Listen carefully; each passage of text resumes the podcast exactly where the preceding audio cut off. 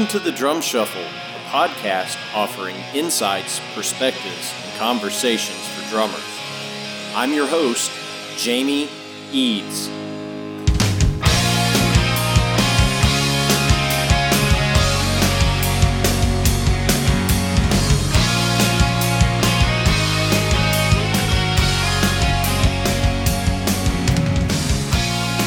Hey, how's it going out there, everybody? Welcome to the Drum Shuffle. Jamie Eads joining you as I do each and every week.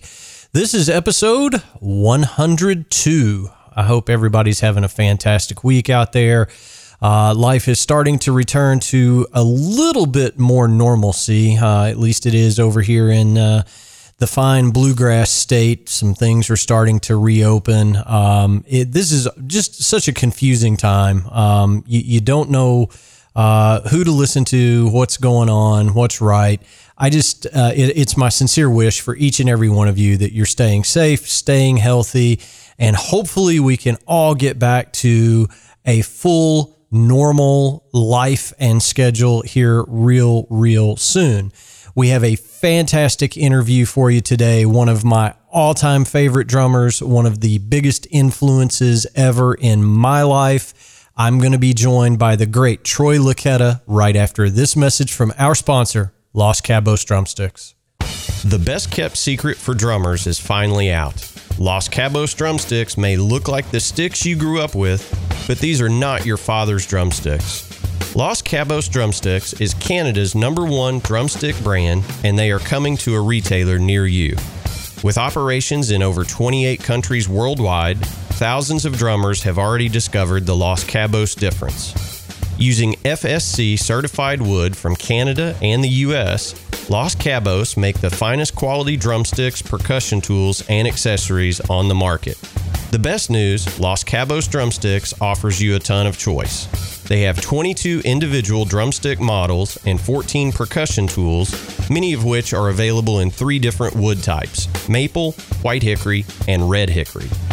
Red hickory comes from the center or heart of the hickory tree and has been independently proven to be both stronger and more elastic than white hickory without adding a lot of weight. While most drumstick manufacturers have shunned red hickory, Los Cabos Drumsticks has embraced it, becoming the only established stick brand in the world to offer a full line of red hickory drumsticks. To learn more about Los Cabos Drumsticks, visit them online at loscabosdrumsticks.com, follow them on Facebook, Twitter, or Instagram, and don't forget to ask for Los Cabos Drumsticks at your favorite retailer. Dare to be different. Join the Red Hickory Revolution with Los Cabos Drumsticks. All right, guys and girls, as I mentioned, we're going to be joined by Troy Luccketta of Tesla here in just a moment. Um, I, I, just have to say, when I was a young drummer, uh, Tesla was uh, really coming into their own. Uh, when I was a youngster, you know, one of the first records that I ever bought with my own money was the Great Radio Controversy. Uh, that is a, a absolutely true story. And that record, which was their second record, is one of my 10 Desert Island records. If I were forced to go into exile, that is absolutely one of the albums that I would take with me. It is a masterpiece from start to finish. I was such a Tesla fan that when the studio that they recorded their first few albums at up in New York called Bearsville Studio, when they closed down, I actually tried to bid on some of the equipment that they were auctioning off just so I could have a piece of equipment that Tesla recorded with. Uh, huge Tesla fan. Uh, and Troy Luccketta has certainly been just a huge influence on me in my life. Um, and, and, let's not forget that these guys practically invented MTV Unplugged.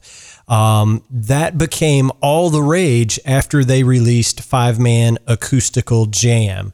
Um, this band has just been hugely influential on countless musicians.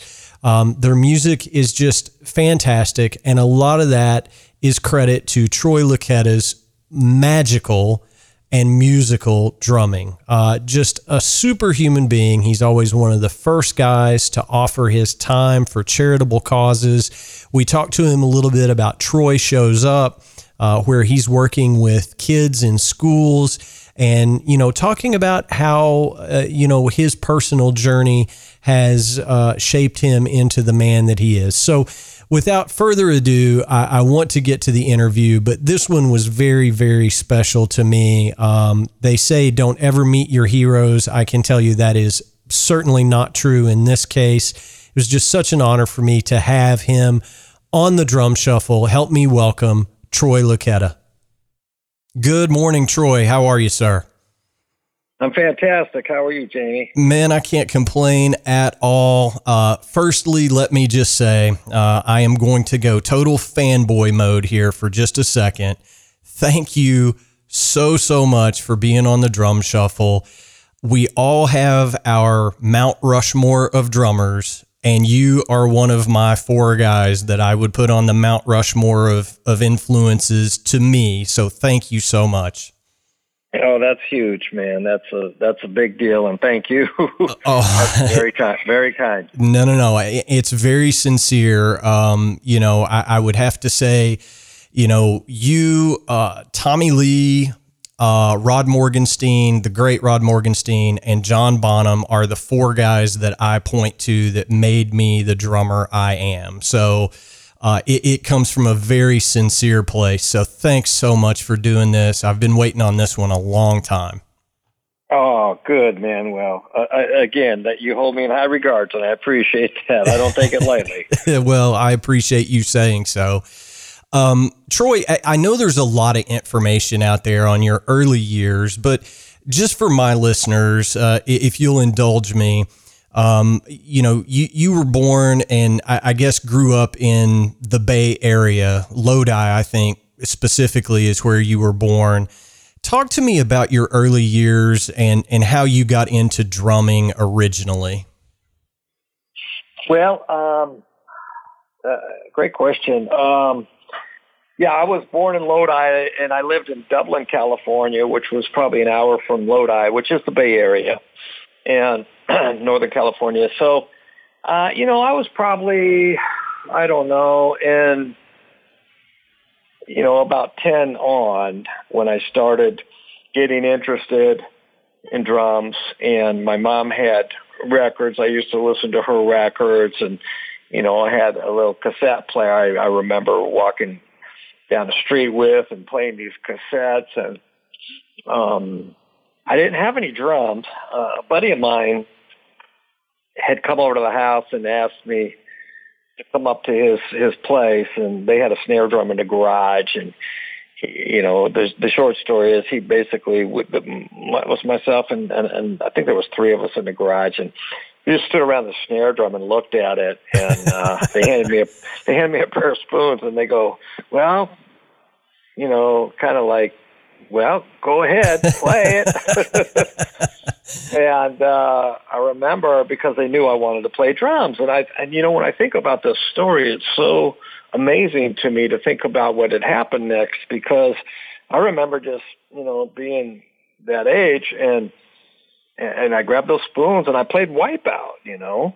Um, That's awesome. and, and, I remember their face lit up like a Christmas tree, and so did mine. You know, just like wow, that worked. You know, kind of thing.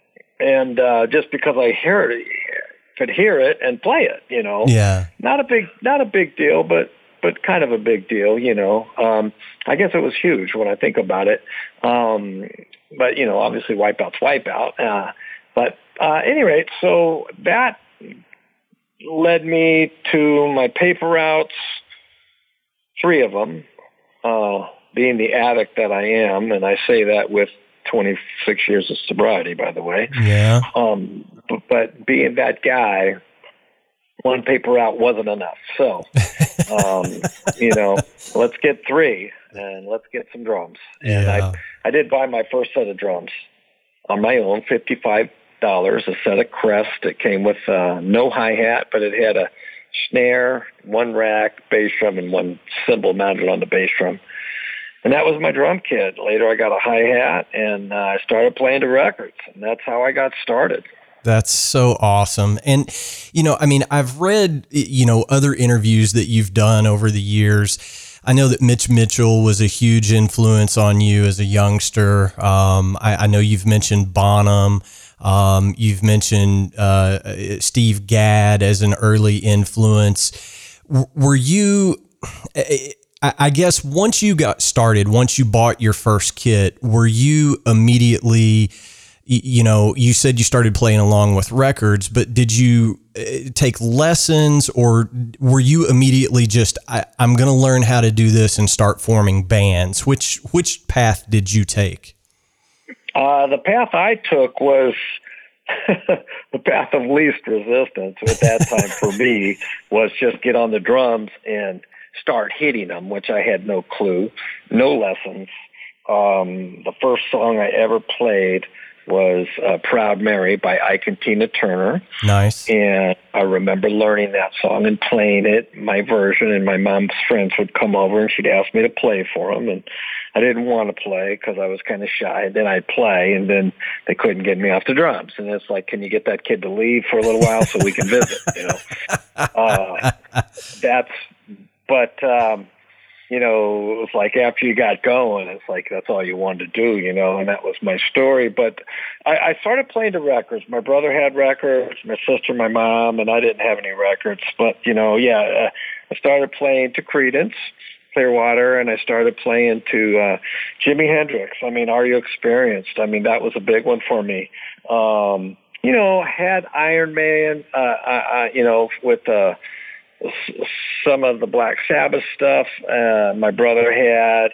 You know, had, sure, I was listening to Led Zeppelin and all that stuff, but you know, that stuff all kind of came, you know, as a byproduct. Um, and and then over the years, you know, I I was 15 years old is when I really got in my first band, and I started playing with guys that were older than me, but you know, they were smoking a lot of pot and getting me high during, you know, playing and like passing a joint around and I'm like, yeah, this isn't good. So I ended up quitting. Um, but you know, that was my introduction to not, you know, just not to go down that road. Right. You know, I mean, it's reality. It's what happened, you know, and, uh, but any rate, you know, I started playing in bands and getting in original bands and continued, um, listening to records and playing music. And it wasn't until my late teens where I met a guy named Steve Bellino, who was the brother of Keith Bellino, who was the bass player in this band that I played in. And I'd go to his house and I'd always hear him practicing and he always had it seemed like he was he was a big Jeff Porcaro fan. So at that time it wasn't Toto, it was actually Boz Scaggs.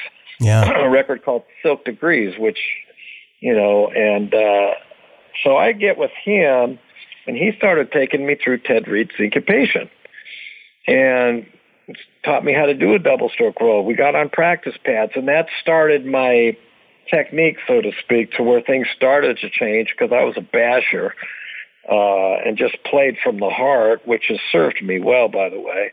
Um, and you know, just and then and then moving forward over the years uh, in bands, in and out of bands, you know, and making records with Eric Martin Band was the first record I recorded, which was I was 23, you know, and um, that's the singer for the band Mr. Big.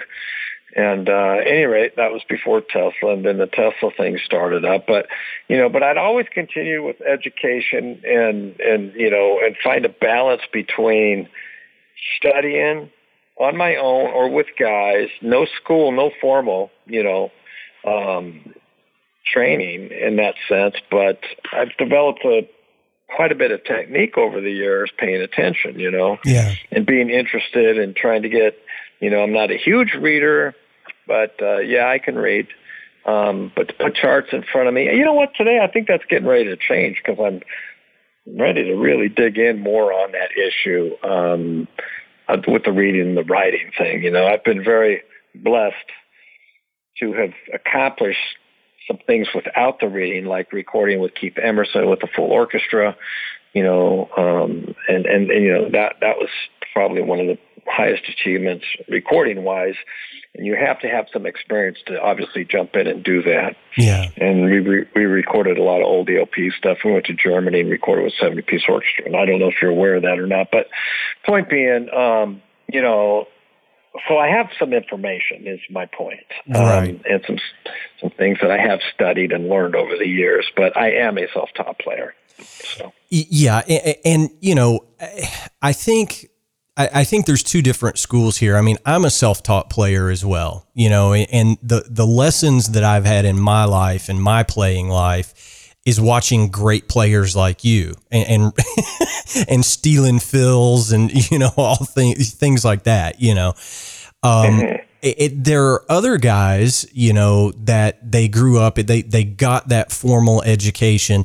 And I say all this to say there's not one right way to be a great player. I mean, there, there's no. there's not one path that you have to take, and you know, you mentioned something there coming through your history that I, I think a lot of people they, they maybe just kind of know the detail uh, of it, you, you, know, the the fact, and that's you were in the Eric Martin band prior to Tesla, and I think what a lot of people don't realize is, you know, that project was on the verge of of major success. I mean, you guys, you know, toured with bands like Journey and and Foreigner and you know huge bands of that time.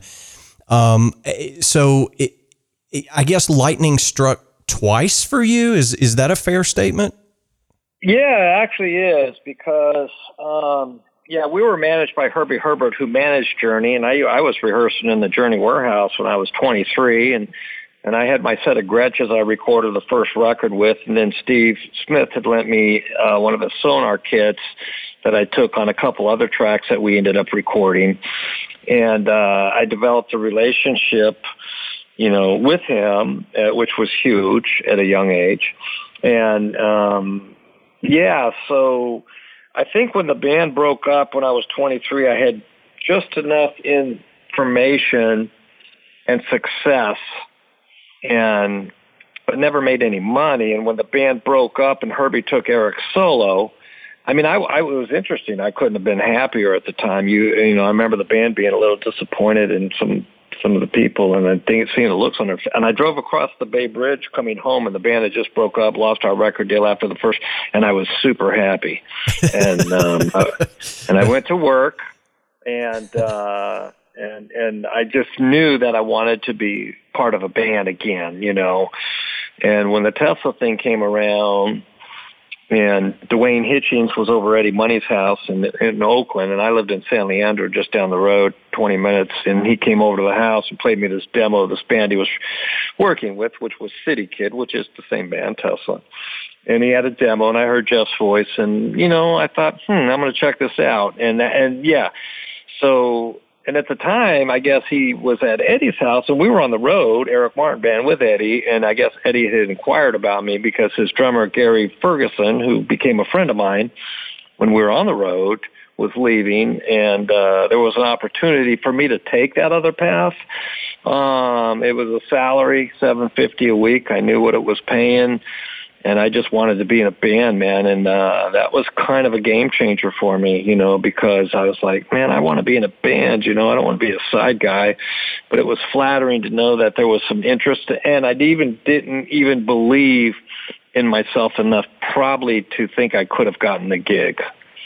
Yeah. You know, but people would see things inside of me that I didn't see in myself in terms of my confidence level. They see me as something but, you know, because I was looking at Gavin Porcaro and those guys, you know, I couldn't see anything in myself because I knew who the real guys were, and I certainly wasn't one of those guys. Um, but even Steve Smith, you know, we were out on the road in Hawaii with Journey uh, at the time on the Frontiers tour. We were doing five nights at the Blaisdell Center, sold out, opening. And, you know, he grabbed me one day and he took me out and he he said, "Hey, man, I got a gig for you." And I, I didn't know what he was talking about. I'm like, a gig, man. God, I, I'm out here with Eric Martin Band. We got a record deal. What are you talking about? You got a gig for me?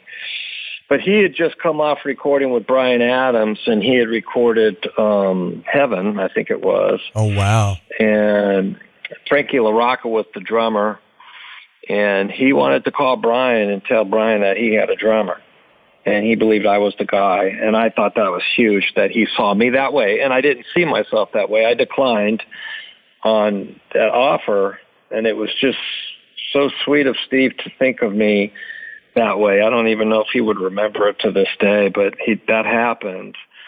And you know, that, that's a huge vote of uh, confidence. I mean, you know, when somebody like Steve Smith is, you know, is trying to fix you up, that's that's huge, man. He, he he sat behind me every night and would watch me play, you know, and obviously watching him. Um, so, any rate, thinking about that, um,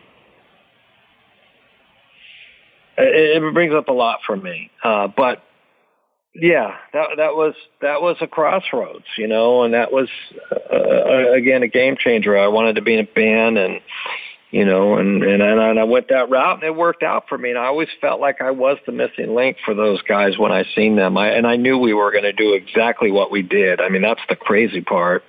When I joined them, I had a gut feeling. I was like, "Oh, we're doing this. This is happening." You know, I knew who the bands that were happening, which was Motley, Quiet Riot, and all these '80s bands that were taking off and I thought, well, we're going to do this. You know, this is going to work. You know, yeah. and uh, it did. You know, and I say that humbly now, but I had a there was a sense. It's interesting. Here, I had those feelings about myself of inadequacy and not measuring up, but at the same time, I had enough confidence in what I was doing and the choice I was making, knowing I was the drummer for those guys. Yeah, well, well, and it, look, it goes without saying, you know, the the first you know, dare I say it, four Tesla records. Um, you know, the first one, um, you know, Mechanical Resonance is just pillar to post a great record. And, you know, a, a lot of people, a lot of bands, their first record is fantastic because they've had their entire life to write those songs and they've had years and years to perfect those songs. So when they go in the studio with, you know, great producers like, you know, in your guys' case, you know, Barbiero and Thompson. Um, you know, a, a, lot of times that first record is so good, then the second record comes around, you know, you've been on tour for a year, 15 months, whatever the case, and you've had mm-hmm. to write that second record. A lot of bands suffer the sophomore slump. And dare I say it, the great radio controversy, the second record that Tesla put out, is one of my desert island records. Like if if I had to go live in solitude the rest of my life and I was allowed to take 10 CDs with me, the Great Radio Controversy would absolutely be one of them. It is a just a masterpiece in my opinion. So mm-hmm. you guys had something that the other bands didn't have and I'm not trying to take anything away from anybody, but your all's substance was deeper than most of your contemporaries in the mid late 80s and, and early 90s you know even with psychotic supper. You guys weren't just writing party songs and hey baby you know let's go on a date and and all that stupid crap you know? You guys had some substance about your songs.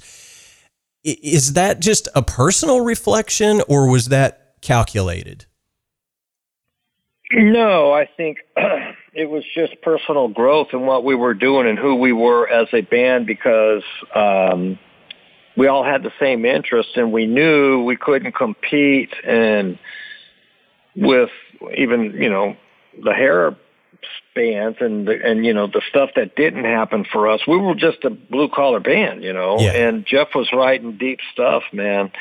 And um, you know, and, and the music. I don't know, man. It was just it's kind of interesting looking back, you know, at it um, to think about what it is. And yeah, the legacy behind us is very cool. I'm very proud of it.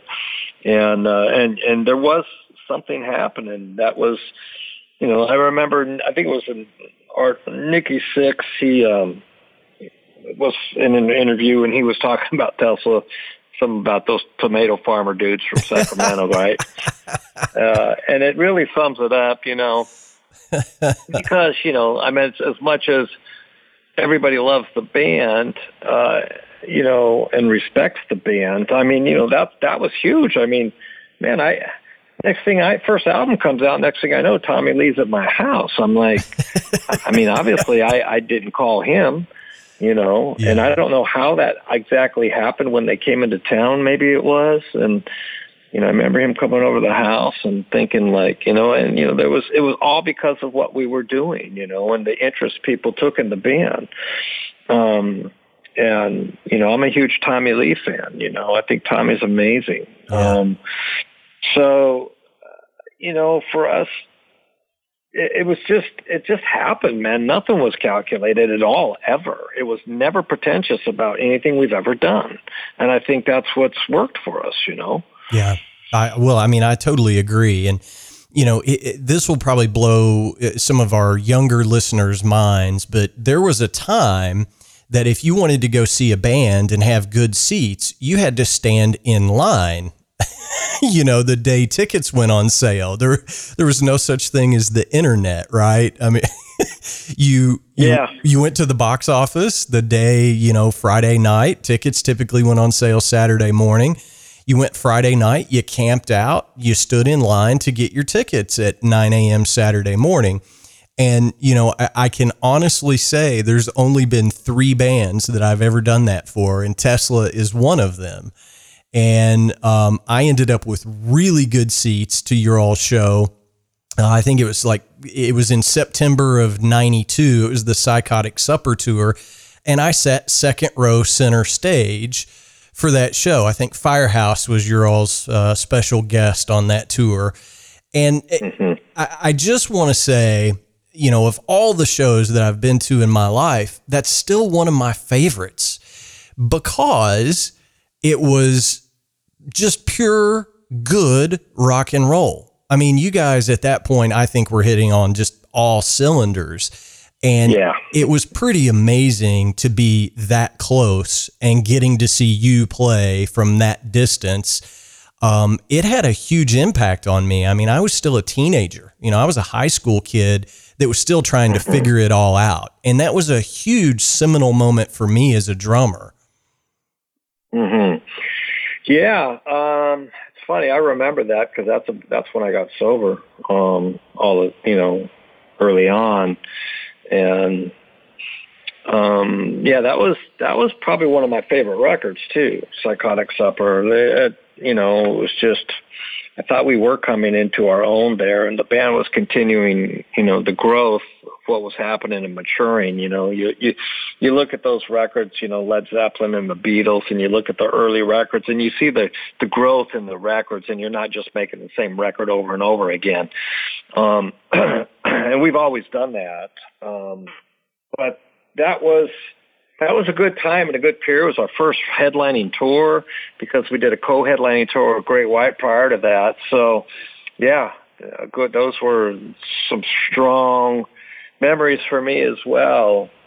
You know, um, and I, you know, I've never been one to again uh, self-analyze myself and thinking I was I was I've never really been happy with a lot of my playing over the years and never want never you know I'd always see the shortcomings of everything where I was. And as I do today I still work on a lot of stuff and play and do things but you know it's kept me motivated you know. I mean I've since I've been up this morning I did a 90 minute interview with somebody. I was on on, on some stuff I was working on. I, I've already had two Pro Tool sessions opened and imported all my files from uh, the band sent me last night that we're going to put together for some, you know, some of this quarantine stuff, and I'll have them recorded today.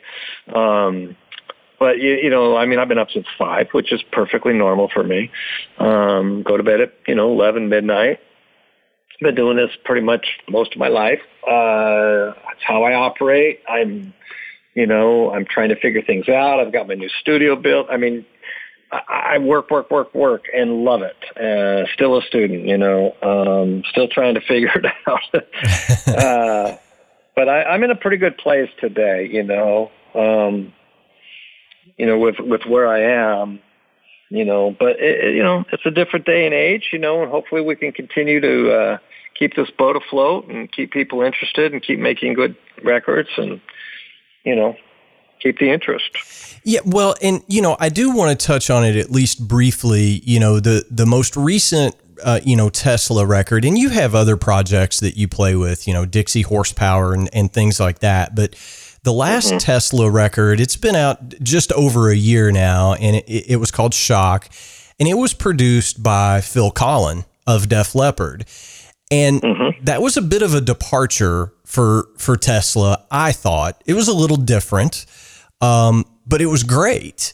You know, so you guys are continuing to evolve. You know, and so I, I guess what I'm curious about is when you guys tour, you know, I saw you all in October in Louisville. You know, you came through. Um, the fans obviously they want to hear the the old hits, right? I mean, that's what they that's what they want to sure. hear. Is that ever discouraging to you, knowing that you're putting no. out records like Shock that that are different and off the beaten path? It, it, does it ever discourage you guys? No, because you always have a song or two you play. We always play the hits. We we try to cater. We can't play them all, otherwise we would it would just be you know the same set over and over and over again. So we try to reach in and mix it up and put some deeper tracks in and you know figure that out. Uh, but you have to play the hits. You know yeah. we do. Yeah. Uh, well, I, I guess you don't. I don't know. We've always felt that, and you know, with being on the road with Leppard, they have proved many things to us, and we've learned a lot from them. Uh, with Phil being at the head of it, you know, yeah, it was a different record. It wasn't a Tesla record. It was a Phil Collen Tesla record. And uh, Phil produced, co-wrote, played, sang. You know, he was the fifth Beatle on that record. So it was the record he wanted to make. Um, and if we were to do that again today with him, which I'm sure we won't, uh, because we've been there and done it, and there's no reason to do it again. Uh, I'm guessing. I could be wrong. Who knows? if we would ever do something, I, but if if if you know if we went back in and did anything, it would be a lot different. Yeah. Uh, because of what we learned from that and what you know, I think you know we we let him make the record he wanted to make, and I think if everybody could have been engaged a bit more, and and and you know maybe kept it in more in the Tesla style, um, I think there it would have probably served us better in certain areas. Um, but at the same time, when we go play those songs live, it is Tesla. So, sure. you know, but there's there's things lyrically that that were you know that wasn't Jeff. You know, uh, and Jeff would admit that and say that, but went with the program. You know, um, and you know, I mean, songs like Taste Like, you know, I mean, that would you know, that wouldn't be something Jeff would normally write. Right, right. Absolutely. Well, eh, you know, so, I just I, I had to ask the question. J- just well, it's know. good. No, it's perfect because I mean, we got we got some. There was some people that jumped right online and were not happy. uh, and you and you get a you get you're going to have a handful of those guys but like for me, it's no big deal. It's like, hey, I got no problem. I think it was it's a great record. There's a lot of great stuff on there. Yes. Is it a Tesla record? Not exactly a Tesla record, but it's fair to say it's a Tesla Phil Collen record, right? Or a Phil Collen Tesla record, right? With us, you know, uh, responding um, and working um, and that, and that's exactly what it was supposed to be. So for what it was, it's exactly what we wanted to do. We gave him complete control over the record to make the record he wanted to make. And what I love about the record, I mean, he did a fantastic, amazing job. I can't say enough amazing things about how he, how he showed up. And that's the bottom line and the commitment and the love for the band. So, uh, and it's equal. And that's why there was equal respect. Uh, and that's why it's, has those overtones and, you know, of him and Leppardish, how he records and what he's used to, which was fine, you know. Yeah. Um, so, yeah, no, it's fair. It's fair game. And then you come out and then, you know, we go back in the studio, we go over to Abbey Road and, oh, there's Tesla. And we know who we are as a band, you know, and it's very clear. Very simple. Uh, so that part of it was easy for me.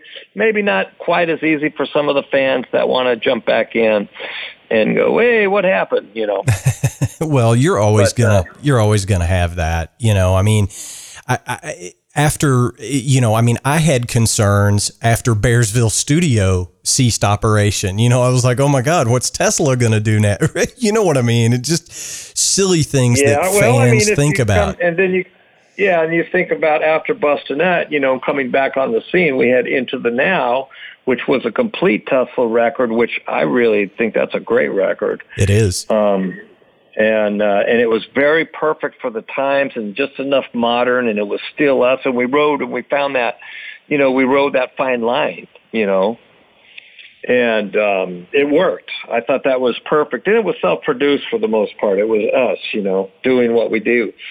Um, and you know, who's to say where we'll go in the future? But you know, we'll, we'll stay true to what we do, and you know, hopefully we can get back out there and get through this stuff and get back get people back in uh, playing some music, huh? Get back into doing some shows. Yeah, no kidding. I mean that that can't come quick enough right now. It's it's pretty crazy. Um, I I want to switch gears just a little bit. Something that you've mentioned oh. a couple of times here is your sobriety and something that that I don't share or talk about a lot on the show is the fact that you know I stopped drinking two and a half years ago, so I've got you know two and a half years of sobriety now, and I know that that's a big part of who you are.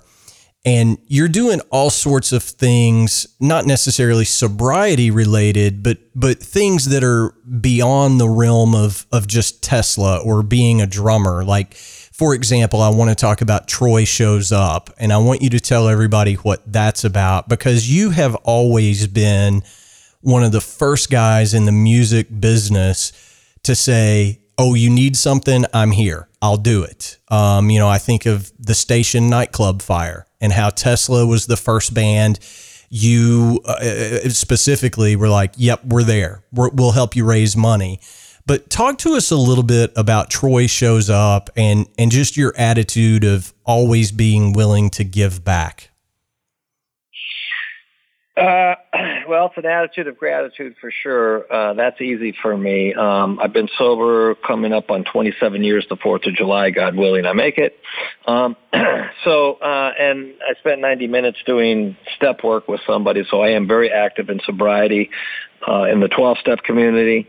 Um, that is my world I live in. Um, and I was asked uh, a year ago this last September, so we'll be coming up on two years this September. To I was asked to do speak at a high school, which was turned into a middle school over in Derby, Kansas, and I was asked to speak about drugs and talk to the kids. So I said yes took on the Pepsi challenge, so to speak, um, 30 days prior to me having to go do my presentation. I was like, wow, what did I sign up for? Um, and I got really focused on what I was going to do and very insecure at the same time. And I, I broke out, man, with my skin was, I, I was a nervous, like, wow, man, what am I doing? Can I do this? And so anyway, I put the program together. I showed up and I documented it. My whole program is show up that, you know, and that's, you go to troyluccketta.net, you'll see just show up. Well, that's, that's my MO for life. And because of I showed up and documented it, it, it, it turned into troyshowsup.com, which is me speaking in high schools and middle schools now and having a program. And I'm still working behind the scenes. I got a lot going on with that. And, um, and, and that's how it came to be. Um, uh, I wasn't looking for this. I didn't set out to do it. It's it's kind of God's will for me and a purpose plan. It's a purpose driven life for me, and that's what it's about. You know, you can have everything as I did in Psychotic Supper. Um, prior to that, prior to me getting sober, you know, ha- we were headlining arenas actually with Great White, and it was after that tour and after a few things that happened that I ended up getting sober. And headlining arenas and having everything and having nothing is was my bottom you know um and thank god a buddy of mine gave me a questionnaire am i an addict? And i took it. And i didn't know i had a problem. And then after looking at what addiction was and understanding it and realizing i had a problem uh, it became something i had to deal with and um, I jumped in and checked myself into a 30-day inpatient program. I didn't tell nobody about it. I called our manager, Cliff Burnstein. I told him.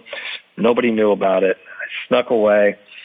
Nine days later, we're playing Tokyo Dome with Metallica on New Year's. I went in November 21st, got out December 21st, 91. Going in 91, 92, we're Tokyo Dome with Metallica, and uh, it's New Year's, biggest party night of the year, and uh, flew into Japan. I went to an English-speaking meeting. I went down and, uh, you know, did the gig, got out of the gig after my set, and I got out and I just started my journey. And it was probably two and a half, three months later, I sat down and told the guys what was going on when we boarded the bus to actually start. I think it was Psychotic Supper Tour, was it? Yeah, that would have been the beginning of Psychotic Supper, 92 and um, I shared with the band what had taken place, and there was still a lot of partying going on, you know. Yeah. And, uh, any rate, I had to figure it out for myself and start my journey, and I did. And uh, couldn't be happier today. Looking back to think, like, my goodness, wow. I mean, you know, that, that's a long time to be sober. Looking back at it, right? You know, yeah. I mean, I've, I mean, I've got two and a half years, and I look back and think, you know, gosh, that was years and years ago. I mean, it really wasn't, but it does seem like a long time ago when you're on that journey, as you say. Well, it also seems like yesterday. It's crazy. Yeah. Uh, yeah, it's. uh but I love sobriety. I love my life. I love where I'm at. I'm sitting here in my home studio. I got my two dogs just hanging. My wife's in the other room. You know, we're going to do a garden this week, and I'm going to probably record a half a dozen songs. Um, and you know, I'll record minimum of two today for the Tesla thing. I'll go down and I'll blow those out. That's stuff we played, so it won't be that big of a deal. You know how just throw a camera up, take a pass through, they'll take that stuff and they'll put it out in the quarantine video. yeah, right. You know? Yeah. Uh, so that's cool. You know, I'm like, okay, sure, no problem. You sent me the tracks last night. so anyway, um, it's an exciting place, man. Exciting time, you know. Um, and I've taken the quarantine thing for me is just a, a huge blessing, you know, having some time off because we haven't had this this kind of time off for 20 years. We went back and put it all together. We've been on the road working ever since. So to have this hit at this time, it's a it's a blessing for me, and it's fast forwarded a lot of things and given me time to really reflect and think about the things that are important and being on the road 24/7 it's like not something I really even care to do and stay in like we have and maybe this will be a new conversation for us and the guys. Maybe everybody will feel like hey yeah we want to tour we'll go out and we'll do some stuff but stay I don't want to stay on the road anymore uh, like we have. I, I would like to do it differently and maybe the, maybe the other guys might want to do it differently as well. Yeah. So we'll see how that plays out you know well, and you know, not to uh, not to date anybody, but you know, in our conversation that we had a couple of weeks back, you know, and I, I don't think it had dawned on me, but you said, "Man, I'm 60 years old," and you, you know, I, as such a fan, I, I guess I'm just always gonna, uh, you know, see Troy, you as you know that 25, 27 year old guy that's you know in his new band Tesla. It just it had never dawned on me. Um, you are still in you know a, immense physical condition. I mean, I just saw you guys in October, and you haven't lost a single step. I mean, it's it's pretty well. It's pretty amazing, really. thank you. Um, uh, I work hard at it. I really do, and I made a statement um, on a Facebook post a while back, and and and it was because of an interview I was doing like this. I, I made a, a comment on the interview. I said, "Yeah, I said, you know, when, when there's a twenty, if there's a 22 year old kid out there that could do my job better than me, then we got a problem." And I had posted it, and it, man, it just some people didn't respond to it the way I the way I the way I meant it. You know, yeah, it, it, it might have sounded arrogant. It wasn't. It was it was more about you know if there's a 22 year old kid that can kick my ass right now, then that tells me that I better get in there because I want to be the best guy for the job. Is my point. Right. Right. Um, that's all I really meant by it. But it, it got, you know, I ended up have to take it down, um, and and it's okay. It was a good lesson for me, you know, because I don't normally, and I even tried to put up a video saying what I meant, but it didn't come across, and it got lost in the shuffle. And people were like, "What does Tesla want to replace you with a 20?" You know, it went to all these different places, uh, uh, and one guy posted like I could frickin' play circles around you. I'm like, okay, whatever. I didn't mean any of that. And he's fifty something, right? And I don't have to be twenty. And I'm like, okay, whatever. I, I just obviously got taken out of context. So but but the truth of the matter is is yes, I want to be able to perform. I want to be uh, in great shape. Uh, I work hard at it. I have to work hard at it. I don't work hard enough, to be honest with you. I should be working out and doing a lot more than I do. And I'm home. My wife's making bread now, so I'm like, well, that bread's so good. Let me eat another loaf of that.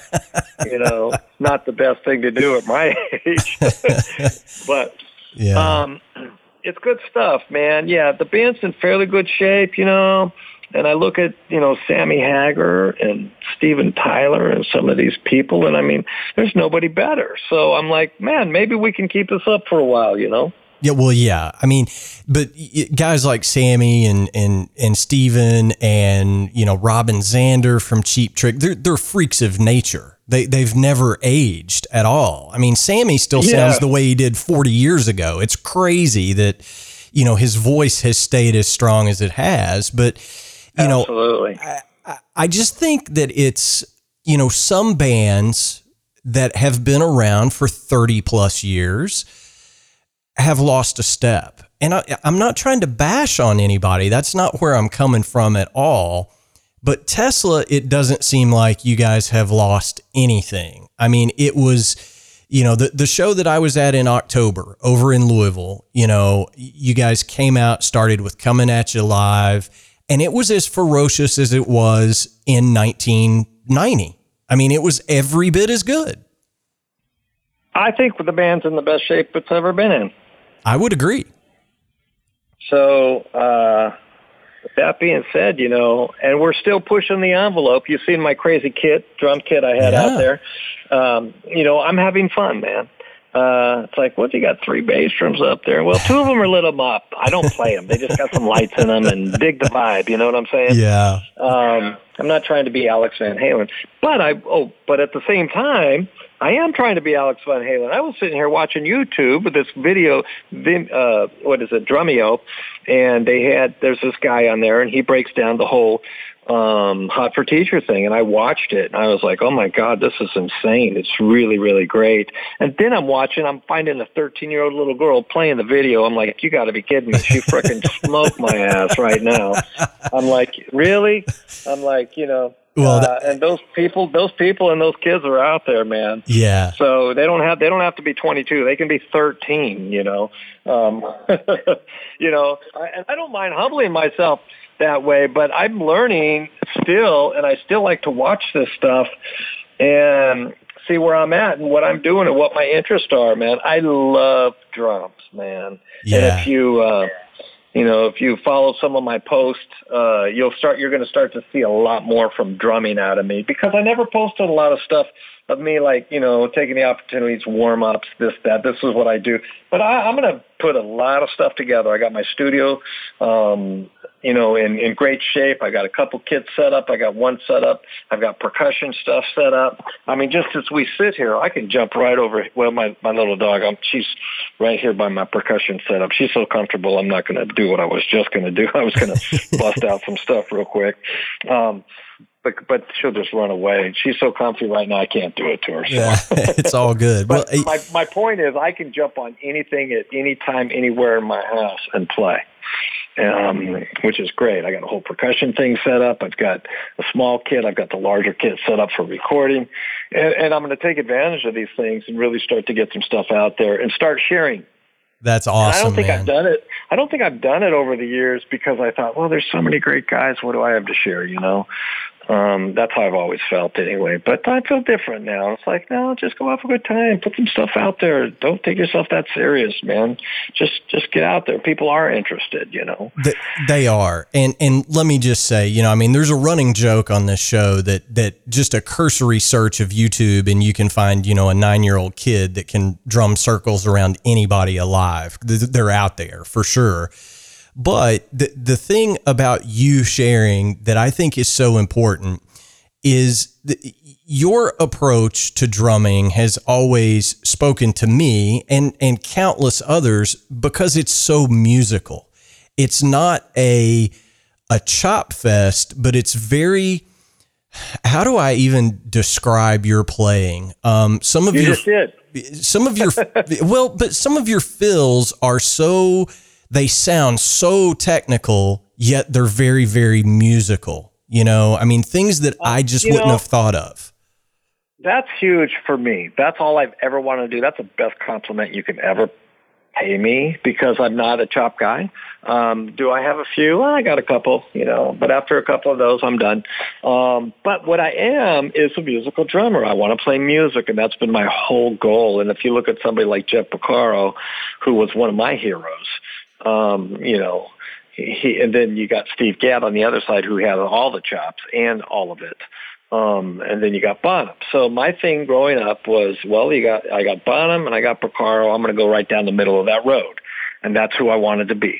And I had the band to do it with. And I, in other words, I could, I could play, but I didn't have to just bash and I could add some dynamics and we were a dynamic band and we can add those subtleties into the group. So I've been able to do that. I mean, I was listening to Gino Vannelli, Brother Brothers, one of my favorite records, you know, when, when the band was out in 87, you know. I mean, I was listening to Brandon Fields with Gregg Bissonette, you know. Yeah. Um, I wasn't listening to, I missed the whole 80s thing. I really did. Um, it's, it's not, I mean, I was just in a different place, listening to a lot of 70s music, Motown. Um, Neil Diamond, you know, singer songwriter stuff. That's what I love to do, um, and that's what I still love to do. And what I did with Keith Emerson and the orchestra. I mean, that was the best compliment I could have ever been paid. When Terje Mikkelsen, the, the conductor uh, for the orchestra, you know, he had called me and congratulated me on on the record and what we had done together. And he said, the thing I love most about your playing, Troy, is the fact that I can mute the orchestra at any time, and I always know where I'm at in the song. Oh man, that's a huge compliment. Yeah, and I and and I'm like, wow, mission accomplished. That's really my goal. I I never come from a chop. I'm never coming from that end of it. You know, I don't Yeah. think that way. I don't play music that way, and I still want to make sure that I don't lose that. But do I work on some chops here and there? Not so much chops, but I work on practice uh, things that are beneficial to my playing. If I'm playing some Latin stuff or some swing jazz stuff, or and it's all behind the scenes closet stuff that I like to do um, because I'm not a jazz drummer and I'm not a Latin drummer, but I but I have. You know, I have an understanding of some of those rhythms, and you know, I love David Garibaldi, huge, huge, love his stuff. So he, the whole paradiddle thing from him and his book, you know, um, Future Sounds, and I would just take a page or two out of those books. I didn't go through the whole book. I would take a page out. I mean, you could take one page out of, you know, uh, stick control. You know, I, I don't need the whole. I just give me those first six, 13 hand patterns, which is things that have been game changers. Take the quarters, eights, sixteenths, and, and then take the triplets and the dotted quarters and the half notes and such, and have an understanding of what that is, and you know, and be able to count and play, and you know, but that's kind of where I come from. I have basic. I call it uh, basic back to basics 101, you know, and that's my program, you know. Yeah. That's who I am, and what I do. But there's enough information with all of that to be well rounded. You know? Well, uh, you're certainly a well-rounded drummer, and you know, I mean, I I- have said this to I don't know how many folks. I think that in the grand scheme of things, you are one of the most criminally underrated drummers um, of all time, just because of the way the drumming sounds technical but it's not technical. It's still very musical. And, you know, just one example that I'll throw out is the fill at the end of you know, I guess the the solo in Love Song. You know, that's like a four bar fill that's not hard to play, but yet it's really hard to play. You know what I'm talking about, right? Well, yeah, it's it's you know those are signature fills that become you know part of the track. You know, you, you probably don't want to you know certain you know those those those you know I play it every night. You know? Right. Um, because it's a signature feel. You know, um, it happened that way. You know, I mean it's it's it's the Jack and Diane thing. You know? yes, You- you but know, it, it's uh, it's not. If you look at the sticking pattern, it's not hard to play. No, but it, but it's Jack but it's and hard. Diane. It's the same thing. But it's Yeah, hard to Jack play. And Diane, think about that. How many people air drum? It's one of those moments where you air drum. Right. And that's what you want. That's what Phil Collen, when he came to record Shock with me, we we did that in a couple few days, like three and a half, four days of drums. Him and I, uh, we were doing three songs a day, and uh, and he said to me, he says, "Hey man, I just want to be able to air drum the record. You know, in other words, don't get fancy, just you know. But you know, and I think that's always been who I am anyway. So, but I've always had some technical ability. But it's it's it's riding that fine line, you know, and it's like you know having a double pedal. If I got a double, I mean, perfect example on um, oh shoot, Flight to Nowhere Yeah, great radio controversy. I remember I put the double pedal on and I go dugga dugga doo bah, you know, that little intro yeah, to double pedal. Uh, and it's the only double pedal on the record. I, played that and as I was working on that record, I remember because um, you know I remember putting the double pedal up after the first album, and I started messing around. The next thing I know, I'm playing all this stuff that has nothing to do with the music. And I, gr- I reached down and I took it and I threw it. And I got rid of it, and I'm like, I'm done with that thing. But I had that one little intro on Flight to Nowhere. I'm like, well, I don't. I think I better keep that part because that works, and it it it just was clean and simple, and it was not a big deal, but it was it was part of the track, you know. So I did, but you know, I've always had a pretty good sense of balance between, and when I would when I was studying and working on that side of my playing and pads and reading and, and books and whatever I might be doing, I'd stop all of that when I went into record and play and get back together with rehearsal. And I found out that I had to separate myself so I could be in the music and, and not into something else that had nothing to do with the music, if Yeah. that makes sense. yeah, yeah. It does. It does. It's, it's just the mindset that you're taking into the studio. I mean, I think that's what you're getting at. Um, Troy, I, I want to be respectful of your time. Thank you so much for doing this. Um, one of our traditions here on the show, we always ask our guests for a good piece of advice for other musicians, other drummers. Um, you've had a legendary career. Uh, this one is one that I've been waiting for for a long, long time. Give us all a good piece of advice. Well, I'll make a suggestion. Advice, I don't know. Um, you know, some of the suggestions are, you know, I mean, the, the, the truth of the matter is there's a place for all of us to uh, get what we need. Not everybody is going to have a successful career like me, but you know, I mean, it's a lot of work. It's like it's like playing the lottery, man, and we hit it. You know, I, I've been blessed, and I don't. Uh, but you know, I've never been one to give up, and I've always been one to dream. And I, I think you know, keep the dream alive. You know, pursue those dreams. You know, it can happen to any one of us, and we can achieve different things within those dreams. Like I said, there's a place for all of us. Maybe it doesn't turn out to be exactly what you thought it was, but maybe it turns out to be something better than you dreamt of, you know? Um, and for me, my, the only goal and dream that I had when I was young was to be a good drummer. That's what was my my my goal in life. It's like because I've never believed I was, and then it was then those dreams changed, and then I went into oh I want to I want to make a record. That would be really great. But to have a career, I didn't see it all coming. It's just the byproduct of. But it started with the dream, and I just followed that dream, and you know, and and I and I went after it. You know. Yeah. Well, well keep the dream alive, you know. that's man, that's that's great advice. Um, and one final question, and I, am just curious. You know, Troy Jr., your son, your daughter Skylar, which by the way, my daughter is Skylar as well. So you've got great taste in names. Um, are either are either of the kids into music at all? My son plays drums, Troy. Oh, okay. I did not know that. Yeah, and you could find him Troy Jr uh, on Facebook, and you'll you can follow some of the stuff he's doing. He's very talented, and he's getting into producing, and he's sending me stuff that's really really great right now. And I'm like, wow, keep it up. And he's done some work, and we've been able to share the stage. He, you know, had him on a Tesla tour with his band Five Against One, doing some dates, and um, or um, it was cool, you know, he was young, you know, I took him to Japan with me, you know, when I was with Eric Martin when he was 15, I think. So yeah, he plays and he he's been exposed to this thing. But the good thing news is he's got a balance. You know, he's got a son. I got a grandson, and you know he's he's really a great dad. And you know that this this is um, he doesn't always cater to families. You know, so yeah. I was gone a lot, so he's there for his son, but he still still chasing his dream, which I love. You know, he's not giving up on it. And uh, again, perfect example. Maybe he wanted to do what I was doing, but now it's turned into something different for him. And you know, it's it's really exciting. You know, and he's living his dream. That's so, so cool, man. Yeah, but yes, it's the is the answer to the question. That's awesome. Well, listen, man, and I, I mean this sincerely. This has just been an absolute honor for me to have you on the show.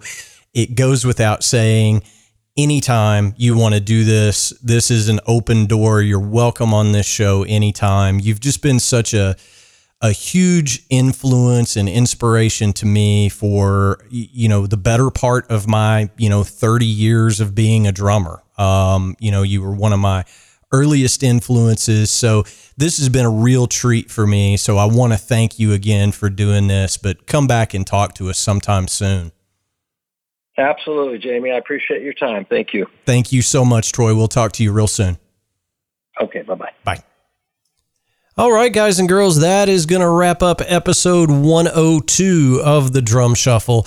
As always, I want to thank you sincerely for tuning in. We just simply can't do this show week in and week out without all of you tuning in uh, and, and listening to our show. The biggest thing you can do to help the drum shuffle is share a link with a friend. That is the number one thing you can do for us is share a link to the show with a friend that you think might like these interviews that we provide each and every week. It'll only take a couple of seconds, but if you know a drummer, a musician, text them www.thedrumshuffle.com and say, hey, check out this podcast. It's really cool if you're inclined to do so. We certainly appreciate it. We also ask you each and every week to hit the subscribe button on whatever platform you use to listen to the drum shuffle. That helps us tremendously.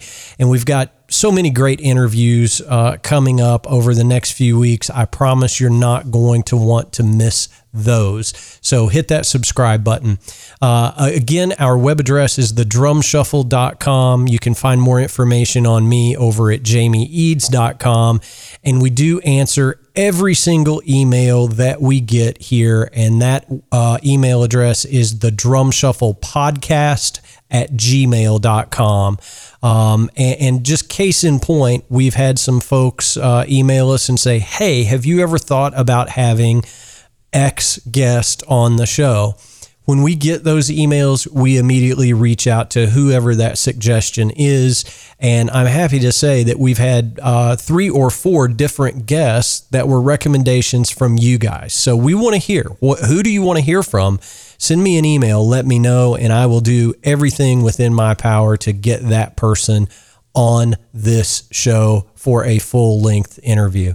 Again, thank you guys so much for tuning in. Stay safe, stay healthy, take care of your neighbors, model human decency, get a lot of good practice in while you have this opportunity, and let's all pray for normal. So until next time, may your head stay strong and your sticks never break. Cheers, everybody.